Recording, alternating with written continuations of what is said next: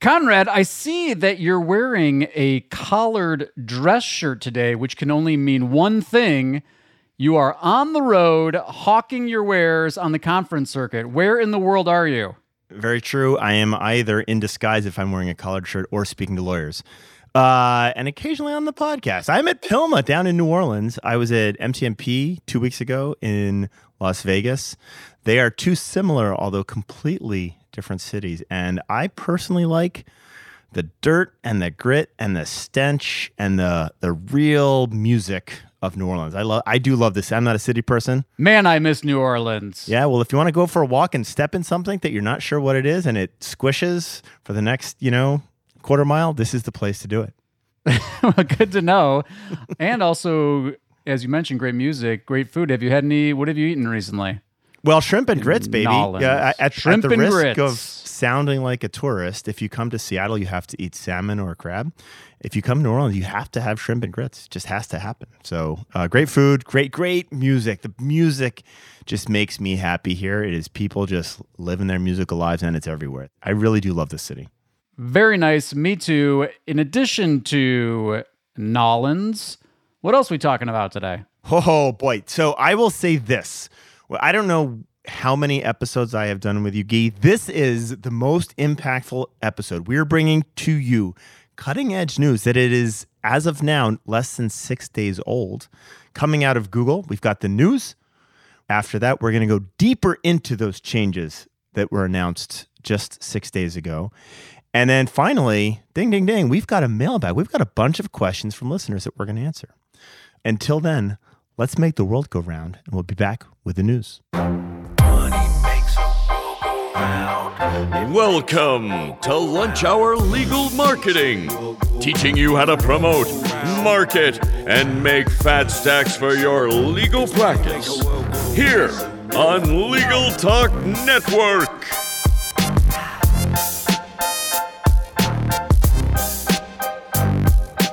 You know what, Gyi? I'm sitting here in New Orleans. I feel like we could take this theme music and give it to like 7 different bands and have them do their take on it, and it would be amazing. That trumpet at the end here is great. Oh, I would love to hear Money Makes the World Go Round in jazz. Wouldn't that be good? Good times. That'd be great. Okay. Welcome to Lunch Hour Legal Marketing. We have got a jam-packed show for you today, so let's get started. First, big news coming right at you.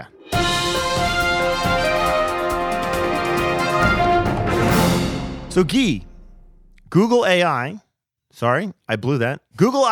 not too many. And AI. I/O and AI. You're not wrong. I/O, it's going to make the world go round. Google had a huge announcement 6 days ago at Google I/O. What were they talking about, and what are we going to be talking about later on in the show?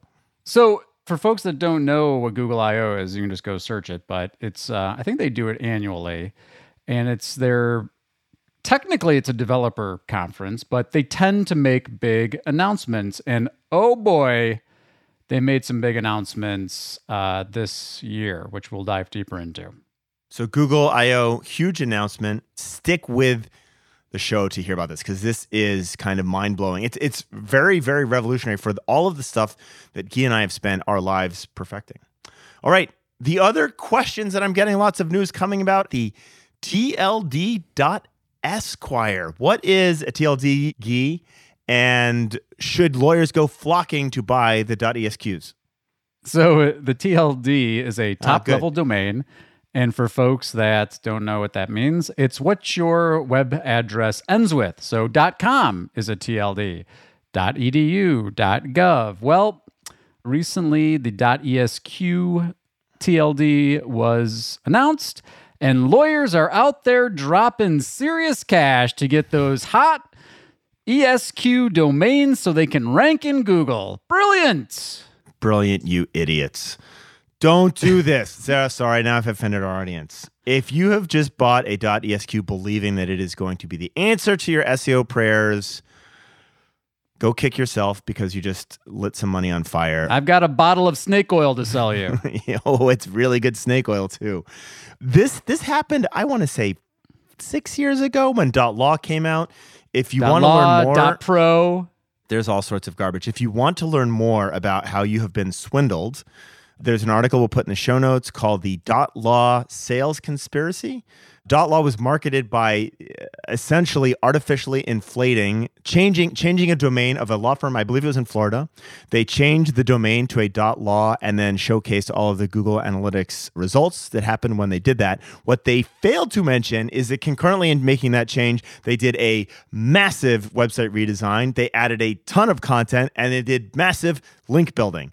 And they use that claim and all that work and the improvement in the results to claim that it was all about .law. So you have been swindled. All right.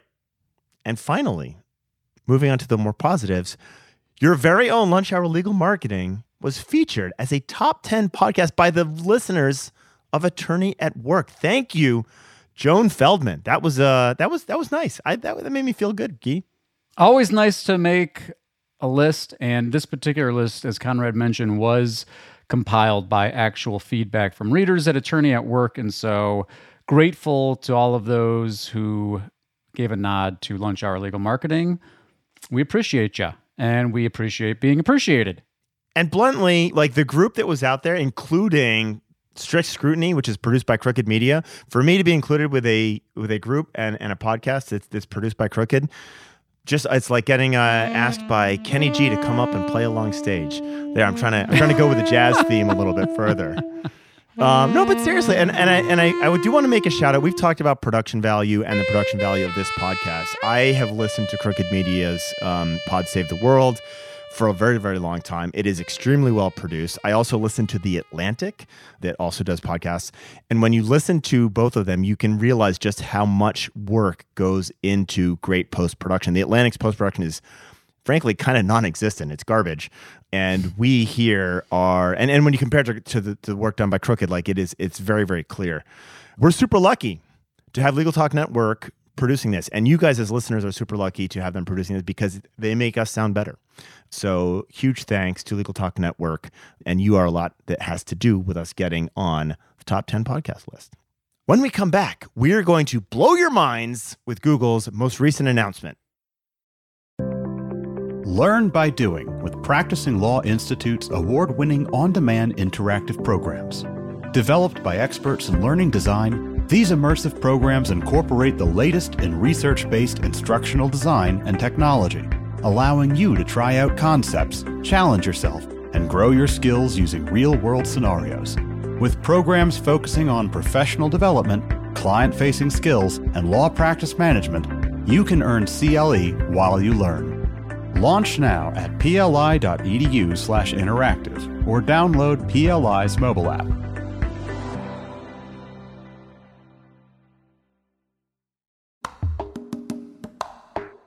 Smart firms use CallRail to track where every lead comes from. PPC, LSA, organic search, or even offline ads. CallRail tells you which channels drive your best leads. CallRail even integrates with your favorite CRM or practice management tools to help manage your leads and see the ROI on your marketing investments. Know exactly which marketing tools work. Plans start at $45 a month. We recommend CallRail to every single one of our clients. Go to callrail.com/lunchhour now and try it for free.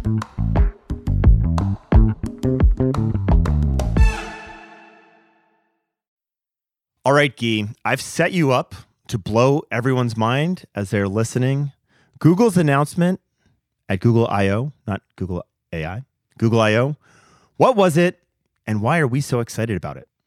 A lot of announcements, but we're going to focus on two today. The first is SGE, which is Search Generative Experience. And the second is Perspectives. So SGE, if you didn't catch the announcement, essentially Google is going to be adding generative AI results into the search results. And they've got some videos on the Google I/O website that you can check out for examples. But as Conrad mentioned, the biggest change in the search interface in a long time. You know, over the years, they've layered in universal results. You've had local, you've got video results and images. This is a game changer. This is a big step towards their ultimate goal of becoming the Star Trek computer. They're not in the wild. So if you're vigorously looking for SGE results on your phone right now as you listen to this. You won't see them. You got to go sign up for the waitlist at Google Labs. We'll try to drop a link in the show notes to get on that waitlist. But yeah, Conrad, what are your early thoughts? You think that SGE is the game changer that it is heralded to be? Well, there are a couple things that are really fascinating. And you should go watch those videos because it's hard to explain. It's amazing when you see it. When ChatGPT hit the airwaves, hit reality. The tubes. There was a lot of conversation about like tubes. Is this going to change SEO? And so all the SEOs are all excited about ChatGPT, and all of you have been writing content all this time have been excited about that. I think here at Lunch Hour Legal Marketing, we talked about this possibly heralding a change in consumer behavior, right? And the example that we have used was you're no longer looking for a divorce lawyer near me. You are looking for things like, how do I talk to my two teenage boys about our upcoming divorce? They're very concerned about where they're going to spend their holidays. One of my kids is autistic.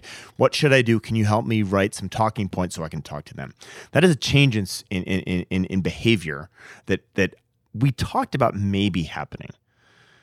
And so lo and behold, the change in behavior is going to be brought to you by Google because that's exactly what they are trying to do. The generative experience really talks about your next searches can be conditioned based on what your previous search was, right? So you can start drilling deeper into a subject and asking more and more questions. And so it is not a single search that then returns a result. It is more of a conversation, and the results are coming back as AI generation. The other thing that I found really fascinating about this, Gyi, and I think this is thematically, this is going to come out when we talk about perspectives as well, Google is citing their sources for this. This is where this becomes really, really fascinating and legal.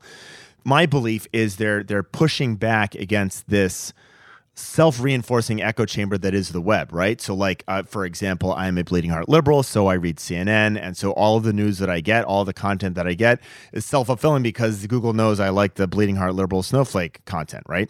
And I don't see the other side. And I think what they're trying to do in citing those sources and is encouraging people to dig deeper into why you're getting the information back that you are as a pushback against that kind of echo chamber perspective. And so the question that is going to come up for legal is, as people dive into sources, are you one of those sources? How is Google determining what sources they pick? Is it going to be links? Like, we really don't know. Right now, we really don't know what they're going to be turning for to drive the content that is AI generated based on queries. And this is, man, if you want to be an expert in SEO for legal and you don't know anything, now's the time to jump in because nobody knows how this works right now. Yeah, I think my couple thoughts. It seems to me from the examples that I saw and from the I don't have access to the SGE. I'm not in the lab yet. I'm on the wait list, so a disclaimer. But the examples that I've seen, I think this is what I'm concluding thus far. And again, I'm very early. The first thing, and I think Conrad's right on point with it's really important to understand how the generative experience, what they're sourcing, how are they getting this information? And we've been doing a lot of testing on like both ChatGPT and Bard and a couple other generative AI tools, and asking questions like, give me a list of the top 10 car accident lawyers in Chicago and tell me where you got the sources from. And interestingly, a lot of them have been traditional directories. It's been Super Lawyers, Avvo, Forbes Advisor, Yelp. But to Conrad's point, the lawyers that they list for those queries tend not to be the same. In some instances, they're not the same lawyers that show up in local packs, and they're not the same that are ranking in just traditional SEO, which, you know, obviously, it's kind of stating the obvious here. The generative AI is pulling from a different corpus and using a different way of understanding the user's intent on the prompt than a traditional search. Now, one thing that I'll also observe is that it looks like Google's doing both. So, you know, if you're an SEO or you're a lawyer that relies on organic traffic, I don't think this is like apocalyptic. You're still seeing links in the results. You're still seeing, it's like I would call it a hybrid experience is the way that I've been thinking about it. But the other really good point that Conrad made that I think people should be thinking about is it's definitely going to impact user behavior. And I would say this, though.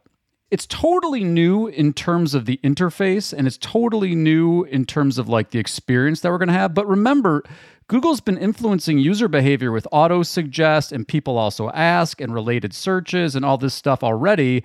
I think this is another layer of that, and I think it's a more extreme layer and degree. But anyway, I just say that because this is what's coming next, folks. You're going to see Facebook ads talking about SJE optimization for law firms, and we're going to get you to the top of the generative results. And all that trash and that noise is coming.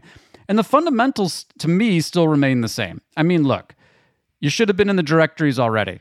You should be working on building citations in major data sources, major legal directories. I'm not saying you need to pay for listings. I'm not saying you need to pay for ads. You should already be publishing information. We've talked about this before, but like, I think we're going to see, and this will be a good dovetail into perspectives. But, you know, remember, legal in the search quality rater guidelines, legal is a YMYL, your money, your life category, right? So Google is particularly concerned about the results. They don't want people, in theory, we talk about fake reviews. In theory, they don't want people relying on bad information for important things like making legal hires.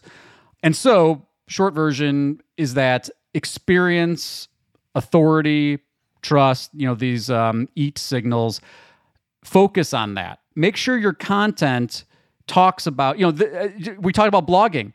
If you've been just like buying content and publishing under admin on a WordPress login or under your firm's brand and not you as the author, I think that content's in trouble. Google wants to surface content written by known experts on their field. So make sure you've got that in your bylines. Conrad, you had alluded to, is this the return of authorship?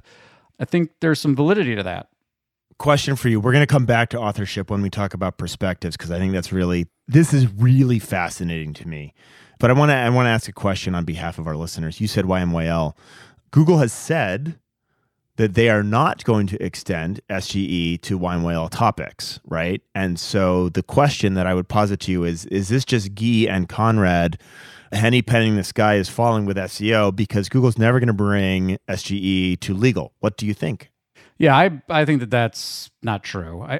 Look, Google's all this Google I/O stuff, it's PR, right? It's just like the PR that they talk about on web spam and all this stuff. And I don't begrudge them at all. I mean, this is tough stuff, and there's all sorts of, they're a publicly traded company. There's all sorts of stuff to navigate here. My view is this is where Google wants to go. The market's going to force them to go. We saw what happened when they botched the Bard launch. Yeah. They know, and competition's good. I'm cheering for a little competition. I'm cheering for Bing. I'm cheering for Altman. And I think that forcing Google's hand on some of this stuff's going to be a healthy thing. I think we're going to get better results.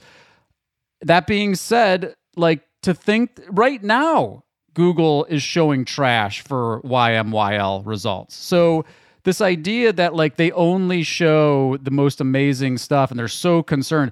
Okay, Google, if that's so true, why are old-fashioned spam SEO tactics still working in YMYL? Why are there uncountable numbers of fake reviews for legal local business lookups, right? If you care about YMYL so much, you got a whole bunch of problems to deal with before SGE. In fact, maybe a little bit naively and optimistically, maybe SGE can clean up some of this trash. Okay. All right. So YMYL not applicable. In Gyi's opinion for SGE, I don't disagree with you. I think it is very And real. Maybe in the short term, maybe in the short term we won't. Which is, remember, this is all very early. We feel compelled to talk about this. Folks want, as we'll talk about in the mailbag, people want to know. But the general public doesn't have access to this stuff yet. And maybe in the first 6 months, year, Google's got some kind of crazy filter. But, we talked about this a little bit in preparation, but the nuance of distinguishing between a YMYL search and a non-YMYL search, come on. I think the quality raters struggle with making those distinctions. There's all sorts of life legal searches that may not be lawyer lookups. Lawyer lookups might be easy. That might be clearly YMYL. But, you know, there's all sorts of searches that's like there's nuance there. And so I just don't think they're going to have the filter on for anything that includes something related to a life quasi-legal search. You're just not going to get generative results. I just don't see that happening.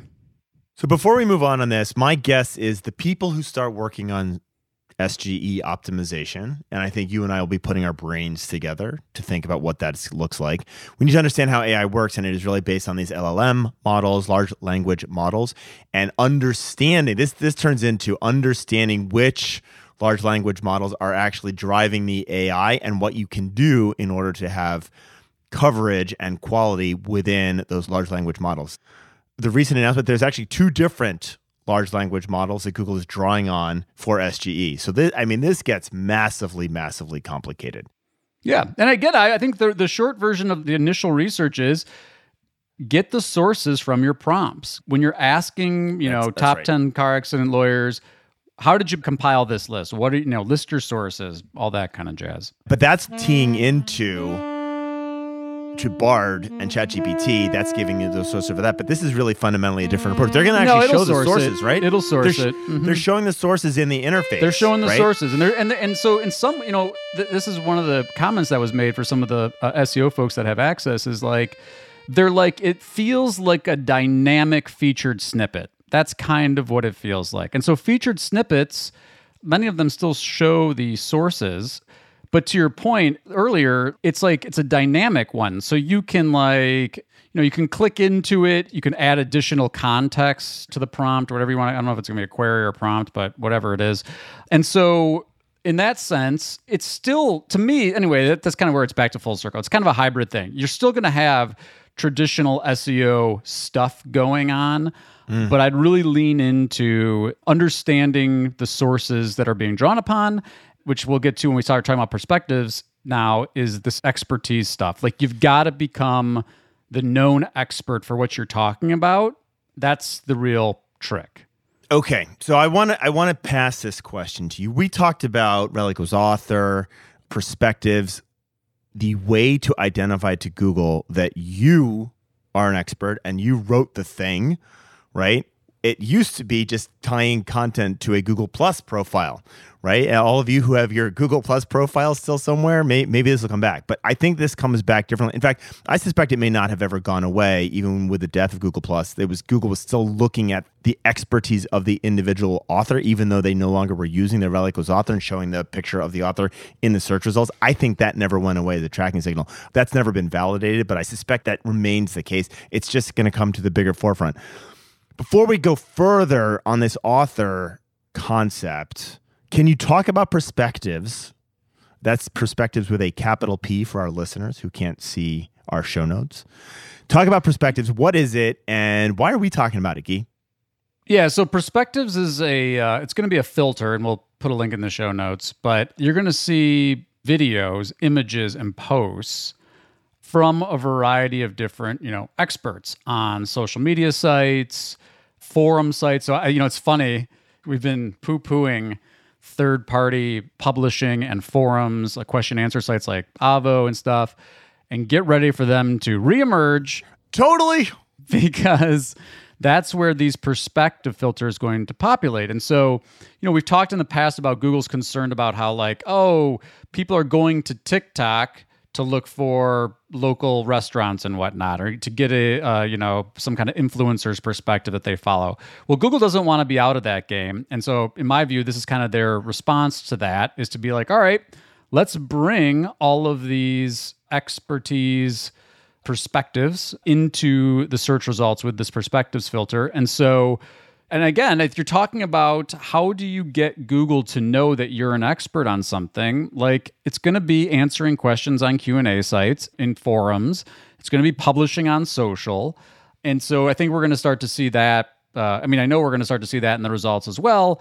And so, it won't be surprising to see, Attorney Tom TikToks and the, Law by Mike TikTok videos, because they do have such a following, they are engaged with so widely, commented on and shared. I think that you're going to start to see that. And so I think it behooves you to start being like, hey, look, I've got to demonstrate my expertise across platforms. Which again, it's like we're talking about this in this context of this perspectives thing, but fundamentally, that's not different than what we talked about in traditional SEO, right? I mean, people debate about the signaling value of social media links and no follows and all this jazz, but at the end of the day, Google is not saying we're just trying to organize websites for 10 blue links. We're trying to organize the world's information, meaning we're going to take in expertise from all of these different sources and pull it into search results. And so anyway, consider it a portfolio strategy. Diversify your efforts. It's just like, I keep saying this idea of like the lines between the real world and the web are blurring. And so being on social platforms is no different than speaking engagements, right? It's an opportunity for you to display your expertise. And so the more places you're doing that, that's getting, you know, real-time feedback essentially from the audience by, you know, likes, shares, comments, you know, embeds, answers on question and answer site. That's the stuff that I think is likely to rise to the surface on this perspectives filter. So I had a slightly different take on perspectives, and it's built off of a couple quotes as well as the use of the word perspectives. And I want to read a quote from the Google News product manager, Itamar Sneer, when they announced perspectives, and we'll drill further into about this author. And the quote was, "We build features to help you evaluate the information you come across online while expanding the range," my emphasis here, "of helpful information you can find."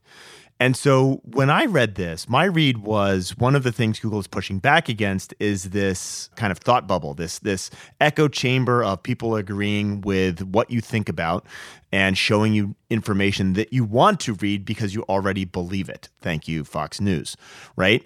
And so my read on this was they're actually trying to showcase, and it's interesting that this came from the Google News product manager, they're trying to showcase a wider variety of perspectives on a given issue based on the leanings, and it doesn't necessarily have to be political, but based on kind of diversity of perspectives on an individual issue. And so that was kind of my read on the perspectives. And then they went deeper about this author. So they're showcasing in these SGE results where the results are coming from. Why were you seeing this result? And they're going into, and we're coming back to the perspectives and the authorship, they're going into snippets about who this person is, not just the content and why it was ranked, but like who wrote it and why Google has used that person and where that person is coming from. So I find this an attempt by Google to help, or at least provide more context for where the results are coming from for the reader. That was kind of my take on that. So I think you're projecting way too much personally. I don't think Google's going to be, if you're a conservative, if you've got conservative signals in your search history, they're going to start showing you more progressive content. I don't think that's going on at all. I think this is traditional popularity signals. This is going to be followers, like counts, engagement, you know. Could it happen that what you're talking about in many instances? Like, sure. And again, I think that's great. And it's an optimistic worldview. But, you know, look, I think it's much more about, you know, I'm looking at the announcement from the person who posts on the keyword blog. And it's popularity. Like, you're right on this. They want to give more prominence to the creators, right? And sure, I think there's an interesting philosophical thing here, right? Because the creators are now going to have the same arguments and issues with Google that the publishers did. So this is the double-edged sword of the Google ecosystem, right? So Google scrapes your content and puts a little snippet to help people find your content. As a publisher, you're like, hooray, I got traffic from Google. So someone was searching for something. Then Google started doing snippets, and it's like, oh, no hooray, because no one's actually clicking through to my site because they're getting their answer in the result. Now, it's interesting because the creators, they're at the very least, like their persona, their expertise, who they are, their identity is going to be part of showing up on Google, right? So you're going to see that person. I think that's great. However, if you're consuming this expertise in the result, are people going to be clicking through and engaging with your content on the native platform from where Google pulled that content? You know, are they going to use the legal example, if you publish something on an Avvo question and answer site, you know, Avvo has its own engagement stuff with vote upvotes and stuff built into them, like just like a lot of these forum sites are. Yep. And will people click through, or will they just get their answer? And so this is the kind of that double-edged sword of like, you know, look, it's Google's world, like it or not. I don't think anytime soon we're seeing, you know, people talked about, oh, Bing's stealing market share with ChatGPT. Like I was like, I spit out my water when people were saying that to me. Yeah. You know, and I'm like, come on. And by the way, I also love the thing I loved about how Google does this very subtly. You know, everybody's talking about how like, oh, Google's behind the game on AI. No, they're not. They've been doing this longer than all these companies have. They just haven't released it at the same velocity. And they botched some of their PR stuff. But don't worry about Google. They're just fine. But I do think this perspective thing is going to be interesting in terms of like, will creators think this is a boon because, oh, people are actually looking for something, perspective, adding the filter and clicking through and subscribing and following that creator? Yeah. Or are they just consuming it right in the results? And then, you know, you get some visibility for your brand, but people aren't really engaging with it there. That's kind of TBD. So a lot to talk about, a lot that Gyi and I don't know right now. We will be talking a lot more about SGE as we get our grubby little hands on the beta. We will share that information with you, dear reader. When we return after the break, we're going to open up the mail and answer some questions directly from you, our dear listener. And we're back. So if you're a regular Lunch Hour Legal Marketing listener, you know how much Conrad and I just adore listener feedback. And we regularly put out requests for topics and questions, and hit us up with your whatever you want to know. And so we're super grateful when people respond. And Herman Law PA recently reached out on Instagram. Yep, Lunch Hour Legal Marketing's on Instagram, in case you didn't know. And Herman Law PA asks, hey guys, following up on your episode about Google Biz Profile, we noticed that a certain owner feature has been removed. Google used to show you how many views and clicks each of our company updates received, but now none of that info is shown anywhere. Any insight? So I'm going to pause there. If you're logged in as an owner on a Google Business Profile and you do a search for your firm or your business name, you should see a little administrative panel that shows, you know, some Search Console data for, actually, I mean, technically, I guess it's Google Business Profile data. Also, Search Console's in there, but you also see these administrative things like you can edit and it'll show clicks and things like that.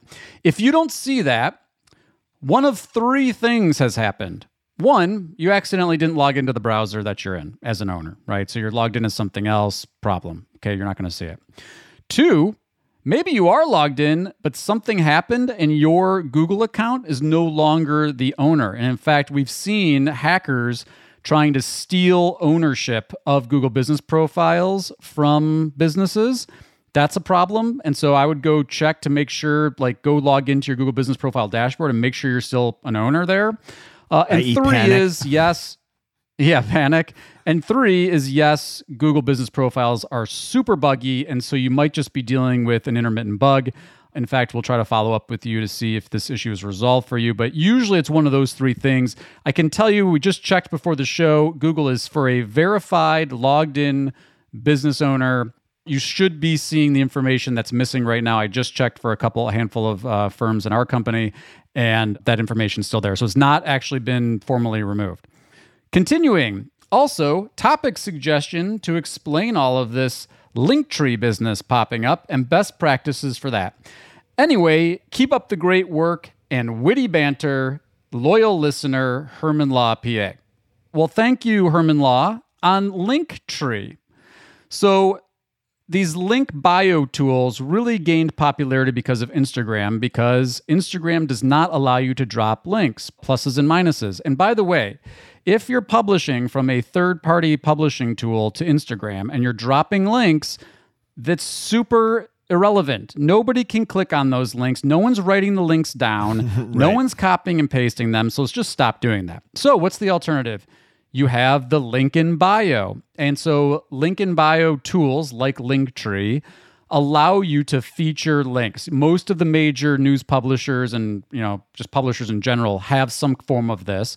And so what it means for you as a lawyer is like, say, let's say you have an Instagram handle and you have a podcast, and you have a website, and you have a blog, and you have a YouTube channel. Instead of dropping those links in Instagram, you add them to your link bio. And so when someone clicks on the link in your bio information on Instagram, they have options to either, go to your podcast. You can also do it for individual pages and posts. So if you want to hide, a lot of the news publishers, they'll be like, they'll do a post and then they'll say, if you want to read more about this, click the link in the bio. And then the link in the bio will populate a bunch of their recent articles. And you just look for the one that you were looking for. You click on it and it will take you through. So that's what that's all about. I mean, best practice for me is, it's really about highlighting what you want to have highlighted there, right? So I think video content, if you're on YouTube, I think getting people back to your podcast. I've seen some lawyers do an email grab there. Like if you want to actually sign up for our updates, I think that can be pretty cool. But what it really is instead of having links in the actual posts, it's a place to use links on sites like Instagram. That's that. Thanks again. That's that. Thanks again. Appreciate the feedback. Next question, Gyi. And I'm going to do this listener a favor because I don't want to share where you're strategically going and you have a very unique name. We're not going to use your name here. I'll ask the question anyway. One issue we're struggling with is getting leads from our website that are heavy in one area, for example, medical malpractice, but we want more leads in other practice areas too. Boy, Gyi, have you heard of this question yet this week? Because I get this every single day. Very common question and a difficult answer, right? What advice you all have for law firms? Now we know this person is in the South because they said y'all. For law firms looking to diversify their lead types from their websites. We don't want to turn off the spigot for MedMal, necessarily, but it also isn't feasible for all law firms to spend all day screening med-mal leads. And on med-mal leads in particular, what's the best and nicest way to quickly decline a lead we know isn't a case without being dismissive and the potential client leaving a bad review? Okay, so first, Gyi, how do we go beyond that one thing that Google knows us well for? This is such a great and complicated... we could do a whole segment on this, but in my view, the short answer is you've got to start publishing. If you're talking about SEO here, we're talking about Google. You got to start publishing on that topic. And so, for example, we talked about this with Darren Shaw, maybe it's a totally different site. Maybe you have using a practitioner profile in Google Business Profiles for that other category. Oh, that's clever. Because remember, it all comes back to the categories, right? So the tighter your site is about a specific topic, the more opportunity I believe you have to rank, but you can't rank for everything, right? And so Google wants to show sites. If you're a med-mal lawyer, you want to break into like car accidents. We have two options, right? You add a car accident section to your website. Now you're diluting the subject matter of your site. Right. You start a micro site. You can do a practitioner page with a category dedicated to car accidents. But this is tricky stuff. I don't have a great answer for it, right? On the screening stuff, that's another whole area. Well, let's hit that in a second. You gave three ideas there, and I think the reality is you need to understand your competitive context, your site's overall authority, and whether or not you can pull this off. So, in some cases, you are forthepeople.com. You have an absolutely rock star backlink profile. You can add stuff and start ranking for it tomorrow, but that's not the same answer for every law firm, right? And so just throwing more content on is going to cannibalize. If you're performing really well somewhere, for most law firms, it is going to cannibalize those efforts of where you're being successful because you are diluting the concentration of what you're talking about, which is exactly why Darren Shaw, and I don't agree with this approach generally from an SEO perspective, but was like, listen, for local, we can actually have just a very, very tight site with not a lot of links pointing to it, but because it's so tight on content, it can actually rank, right? I don't love that for a whole variety of SEO reasons, but it works. And so the reality is if you're performing well in one thing, but you're moving into a competitive market, you want to go into something else, it's going to hurt unless you have that absolutely rockstar backlink profile. There are other things that you can do to try and enhance that. So you're building links to the specific pages of the new practice area that you want to push. Those can be internal links. They can be external links. There's things you can do, but this is not for most firms, this is not a quick fix. Unless you are absolutely crushing it, and Gyi, I'd be curious at your perspective on this, unless you are absolutely crushing it in your market from a site authority, and by site authority, I mean links perspective. Would you, from a theory perspective, agree with that? Yeah, for theory-wise, I would. And I think the other thing, too, is like, you know, you and I, Conrad, as we always disclose, like, we love organic search. Like, that's what we cut our teeth on. That's what we've been doing. The other thing here is you can buy it. Buy the other categories. If you're happy with what's going on with your primary category, and we're talking short term, and you don't want to invest in a new site, and you don't want to dilute the topical authority of your existing site, you know, go sign up for some LSAs in some other categories. Go buy, do some pay-per-click in other categories. Do some social media buys in other categories. But that's the trick with organic, right? It's like, it's just you don't have the same kind of control over it. And I'm always like, be careful, because the broader you go, the more you potentially dilute. And to Conrad's point, unless you're Morgan & Morgan or one of these other big firms, like, you can see, we've seen it happen, where it's like, hey, we want to add a practice area, right? And it's like, all of a sudden, now you're not ranking for what happened to our rankings over here for these other categories we used to rank for. And the problem is, and this is so self-reinforcing, it drives me crazy, you've had the success here, and you think all I need to do to go and have success elsewhere is just replicate what I'm currently doing, right? We're ranking for X, I'm just going to add Y. Because you've had success, it's the same thing with people on the out. I had this conversation not that long ago. People on the outskirts of a city will kill it in local. And they're like, great, I'm going to go into downtown Dallas and I'm going to kill it too. No, you're not. You're not. You're just not. It's not that simplistic. And the other problem is it's also reinforced because, you know, these SEO agencies and your director of marketing is happy to be like, yeah, we'll sell you more content. We'll sell you more locations. You know, how many times, I mean, I can't tell you how many Instagram ads I see for like the guide to be able to open more offices for Google Business Profiles. And I'm like, I can't wait for them to get burned and then be like, you told me that all I had to do is open up this virtual office and follow your guide and I'm just going to rank. And it's like, this is the problem, right? Like, there are consequences for every change you make to your website.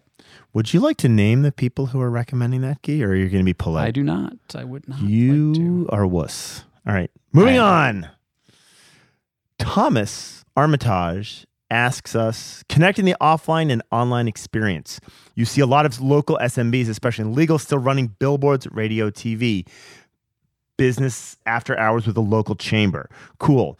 Does it work? Maybe, but connecting it to the online experience for greater impact, greater recall, and making sure those efforts are tracked. That's where you can figure out what's really working or not. How do we track? How do we tie offline and online, Gyi? So first, and thank you, Tom, for this comment. Tom's with Smith AI, by the way, and really sharp marketer. So first I'm going to start with, I'm going to channel my best Conrad and use words that I've been trying not to use because Conrad's been beating them up so badly, dark social. So when I think of dark social, I don't only think of like what we mean by dark social, but I mean holes in quantitative attribution models, generally speaking. And where it plays into this offline stuff is this, is like, to Tom's point, like you put a billboard up and you can put a tracking number up there, right? Guess what? Nobody's driving down the road in Chicago, seeing your, you know, tracking number, memorizing it or typing it while they're driving. Very few people are doing that. Now, if you're doing a brand number, right? You put a brand like 2222222, Glenn Lerner, that someone might memorize, right? So, and if that's a dedicated branded tracking number in the ad, that might be a way to track. I don't recommend that, though. And anyway, my point here, this long-winded way of channeling Conrad is, don't worry about it. Don't worry about the tracking. Focus on the overall lift. Sure. Can you track brand queries in Search Console? Yes. If more people are searching on your name or your firm name, great. Can you try to use QR codes for tracking? Sure. But don't lose the forest for the trees. You know, marketing people, like myself included, have been beating this attribution drum, direct response attribution drum for so long that we've forgotten that like traditional marketing that is not as good at tracking, brand building, brand affinity, all this other like fuzzier stuff works really, really well. And so it's a balance. I'm not saying throw attribution out, and you can try some of these things. You can try to put dedicated tracking numbers in offline creative. You can try to use QR codes for tracking. You should be keeping an eye on branded search traffic, both paid search, brand and search, and as well as organic brand search. But don't conclude that because you're not seeing a huge uptick in brand queries, in conversions from organic brand in, your attribution data, that someone hasn't been driving past your billboard every day, calls you up one day and says, hey, family member was in a car accident. How did you hear about us? I have no idea. I've been watching your billboards. I did a search. I clicked one of your ads. I've been following you on social media. Like, I don't know. So anyway, put the qualitative question in your forms and put the qualitative question in your intake process. But I'm very convinced that we have gotten way too myopic about attribution. 100%. I mean, absolutely 100%. And I think what you need to realize, and this is different for every different firm lives on a different reality of this spectrum. You have direct response and you have brand awareness affinity. Direct response basically says, I got hit by a truck. I need to hire a lawyer. I do not have a starting point, and I'm going to query, click, call, and hire. Right? That is direct response. They have no idea who you are. On the flip side, you have what I will call at the very end, other end of the stream, you have brand affinity. I like this lawyer. I have no idea what they do, but boy, oh boy, do I like them. And I see them all the time. Every firm lives on, and every client, every new prospect sits somewhere on that spectrum. The reality is in a multi-touch attribution reality where you have somewhere level of brand affinity and brand awareness. There's no way to build brand affinity with a single touch, right? The brand affinity is repeated exposure over time in a positive sense.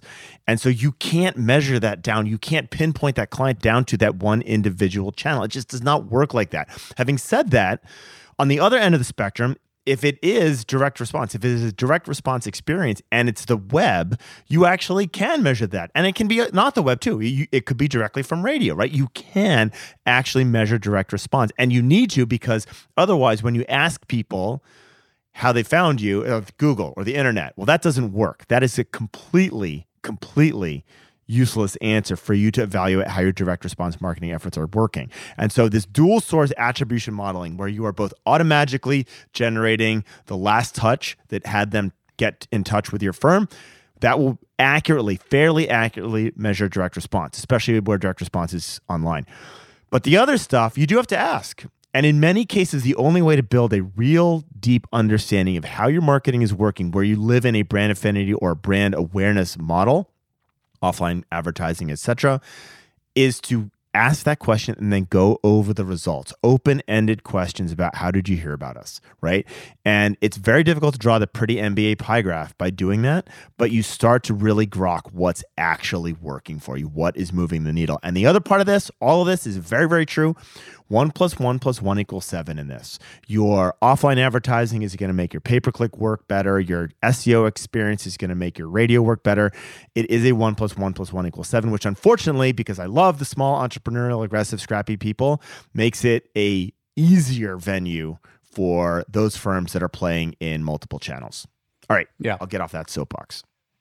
No, I think that's right. And again, I think for me, it's like if I was going to put in a couple marketing buzzwords, be data informed, not data driven, right? Like all these people are like, I'm cutting everything if I can't attribute a case to it. And I'm like, you're cutting off your nose to spite your face. It's like, and I hate quoting him, but it's Gary Vee. What's the ROI on your mom, right? You can't measure the ROI on your mom, but guess what? You're not making any return without your mom, right? And as we're coming just past Mother's Day here. So anyway, be data informed, not data myopic. All right. With that, leaving us with what's the ROI on your mom? Lunch Hour Legal Marketing out. We will be back in 2 weeks with more information. Hopefully within 2 weeks, Gyi and or Conrad will have gotten our grubby little hands on Google's SGE, and we will have more to share with you about what we've learned.